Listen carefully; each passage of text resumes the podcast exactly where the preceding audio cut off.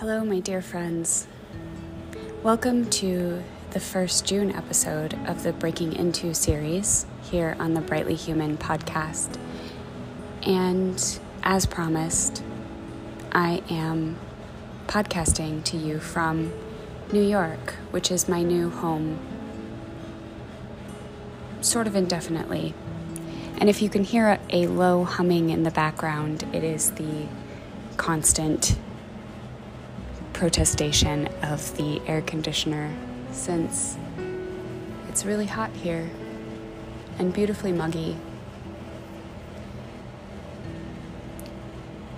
I'm really excited about today's episode, in particular, because today we're going to talk about one of my favorite poets, Linda Gregg.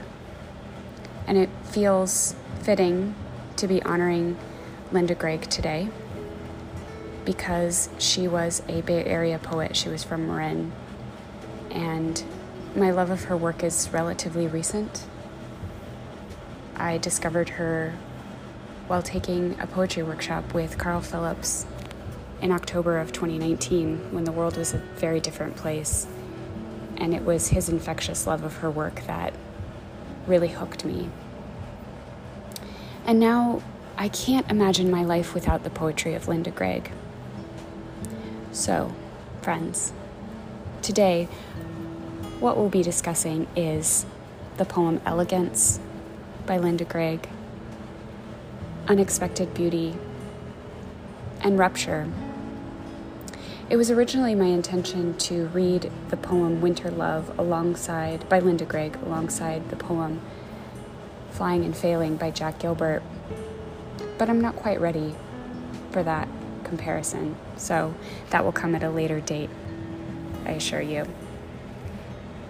For today, though, let's talk about Linda Gregg and how her forays into unexpected beauty and her great capacity for solitude can teach us much about our own capacity for craft and being interrupted. It occurred to me today while finishing Brene Brown's book, Daring Greatly, that in many of these conversations about being interrupted by what I am perhaps also talking about without talking about it is the daily practice of vulnerability, which is what true presence requires the vulnerability to be open and capacious enough to receive and to be with what is. And I bring that up before reading this poem because I think a younger me would not have appreciated the very subtle nuances of Linda Gregg in the way that I do now. And I would not have called her poetry particularly vulnerable. And yet, the more I engage in this daily practice of joy, of rupture, of being interrupted, the more vulnerability I see in everything, which is truly a beautiful thing. With that said, here's Elegance by Linda Gregg. All that is uncared for, left alone in the stillness, in that pure silence, married to the stillness of nature. A door off its hinges, shade and shadows in an empty room. Leaks for light. Raw, where the roof tin rusted through. The rustle of weeds and their different kinds of air in the mornings, year after year. A pecan tree, and the house made out of mud bricks. Accurate and unexpected beauty rattling, and singing. If not to the sun, then to nothing and no one.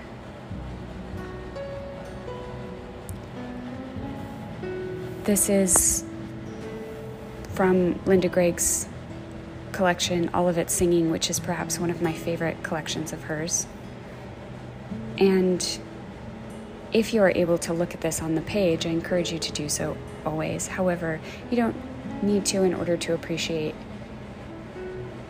the conversation about form and structure here.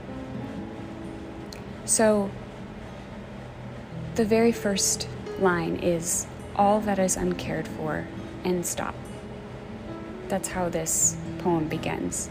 And if we do think about the stanza as the Latin root for the Latin word for the concept of room, then we can think about a stanza as the way we enter the house of the poem. This happens to be a studio apartment. it is one stanza, and it starts with this end stopped line that is a fragment. And when poems start with an end stop line, I often think of them as declarative of sorts, whether that is declarations to orient oneself or a way to create a legend for the map of what we're about to enter, the world we're about to traverse. Whatever it is, there's a reason that it is standalone. When we have lines that are end stopped, they get emphasized, they get pointed to, particularly in juxtaposition to enjambed lines where the lines continue into the next line and sometimes into the next and into the next, as was the case with Ross Gay's, the opera singer that we talked about last episode. But here we have the first line all that is uncared for. So immediately we enter this poem with a sort of gesture towards this is a conversation about the truly ordinary. And so ordinary are these these ideas, these concepts, these objects that we don't even care for them. We don't tend to them. It makes me think about how years ago, when I was in my 20s, I worked as a lighting technician for a theater company, and the lighting designer used to say, when lighting is really beautiful and good, nobody notices it. But when it's really bad, everybody notices it. Right? And I think the same can be true for these somewhat quote unquote uncared for ordinary moments.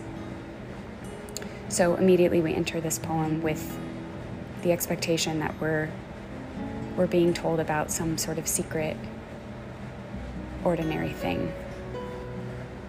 The next line is enjambed over the next three lines. Left alone in the stillness, line break.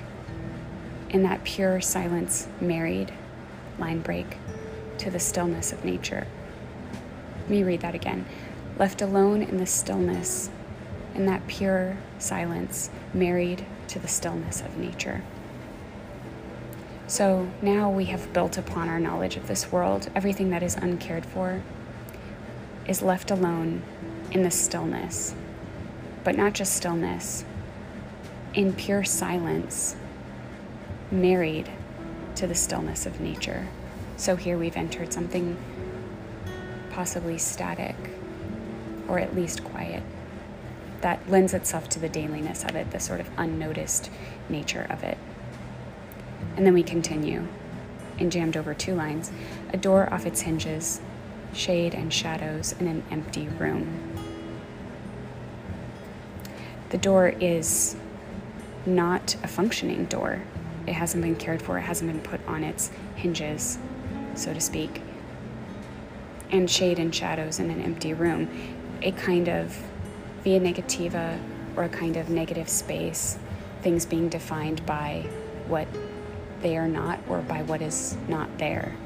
There is not light here. And in fact, that's clarified. Leaks for light, period. Raw where the tin roof rusted through. Okay, we're starting to get a sense of if we talk about the stanza as a room, we're actually talking maybe about a literal structure. There's a roof that is rusted through, there's a door off its hinges, there's no light, just shade and shadows, and the leaks are what rupture that darkness, that obscurity. Then we continue. The rustle of weeds in their different kinds of air in the mornings, year after year. So we have weeds, which we think of as uncared for, um, negligent, like the result of negligence. I mean, I think we could talk amply about how beautiful weeds are, but the case is being made here that this is not a visited place. A pecan tree and the house made out of brick of mud bricks. A pecan tree and the house made out of mud bricks. Accurate and unexpected beauty, rattling and singing, if not to the sun, then to nothing and no one. Listen, really remarkable things happen in these last lines, these last five lines, which are really three sentences. A pecan tree and the house made out of mud bricks. Accurate and unexpected beauty, rattling and singing. Okay, here we are, right? We have been shown a scene of uncared for, dilapidated negligence, ordinary, everyday, quiet, silent, defined by darkness, leaks for light. The weeds that are unchanging themselves, but the air around them is different in the mornings year after year. So the weeds themselves do not change, but the air around them does. accurate and unexpected beauty, rattling and singing. Okay.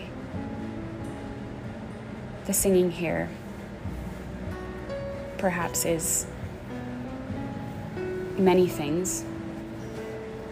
The waving of the weeds in these different airs every morning, the door off of it hinges, the shade and the shadows, and the emptiness of the room and the leaks that a lot for light or are light themselves.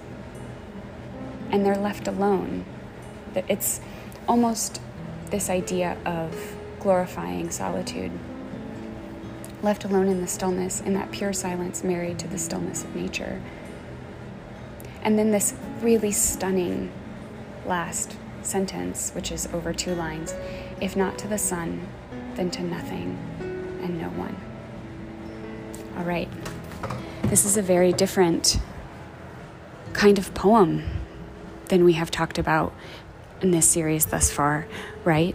Because so far we've talked about two instances in which people have been interrupted by something happening around them and they've been interrupted from a state of reverie or have been startled into knowing and noticing through grief and where everything external is writ large, such was the case with meditations in an emergency, or startled out of grief by something unexpected and beautiful and not ordinary, like an opera singer, such as the poem Opera Singer by Ross Gay. But here we have something quieter, neglected, uncared for that maybe we wouldn't even notice. Would we notice if we walked or drove or rode a bike past a dilapidated house fitting this description? And why is it beautiful? And what is unexpected? And what does it mean for there to be a singing to nothing and to no one?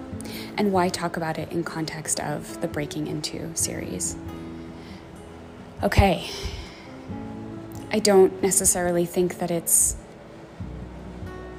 the most illustrative thing to answer all of those questions because I think the very best poems beget more questions, and that's the, one of the joyful things about them. But I will say that I'm sure it's not lost on you, dear listener, that what Gregg was pointing to was this kind of tree falling in a forest and no one around to hear it idea that there's a secret beauty in most things. And there's a secret beauty also in what is not cared for and what is not held up as beautiful. And it reminds me of this dharmic idea of everyone containing a sort of secret beauty in themselves that we don't always get the opportunity to see, and it sometimes comes out in these very ordinary or unexpected ways. Like a friend moving their hair out of their eyes, right? Or once years ago, I have this very unfortunate and yet somewhat touted uh, benefic skill, blessing, curse, I don't know what it is, where I always get shit on by birds. and years ago, that happened to me, and a friend of mine wiped it away with her bare hands. And that gesture really touched me, right? That's a sort of uncared for secret beauty, and it's not dissimilar to a broken down house and the weeds singing in their different winds.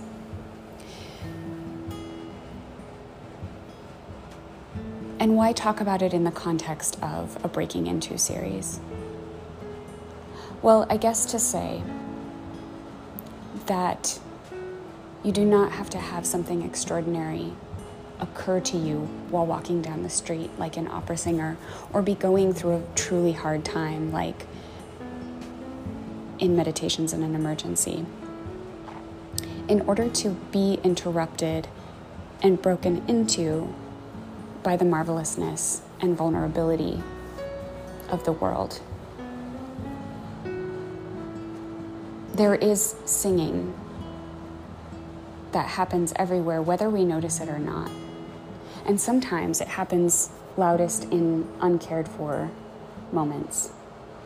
And this is something that Linda Gregg's poetry does so very well is this nuance and this subtlety and this gest- gesturing towards and this quietude and this solitude. And for me, her work always points towards a life lived with leaks for light, I suppose.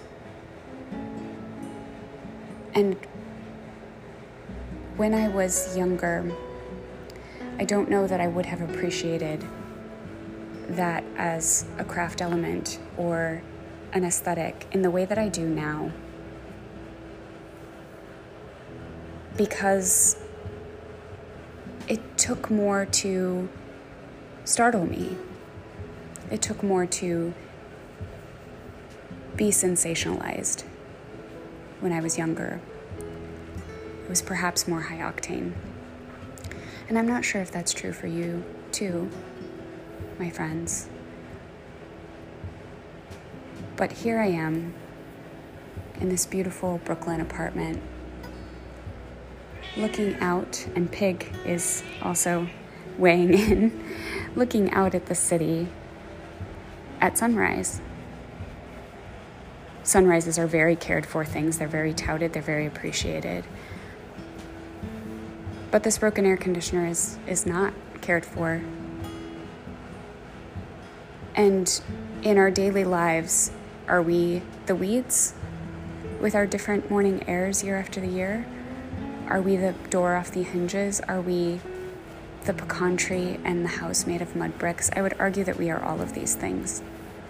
So, you've been tasked over the last few weeks to think about moments where you have had your own meditations in an emergency your own sort of mantras that you say to yourself to notice when you've been startled into noticing.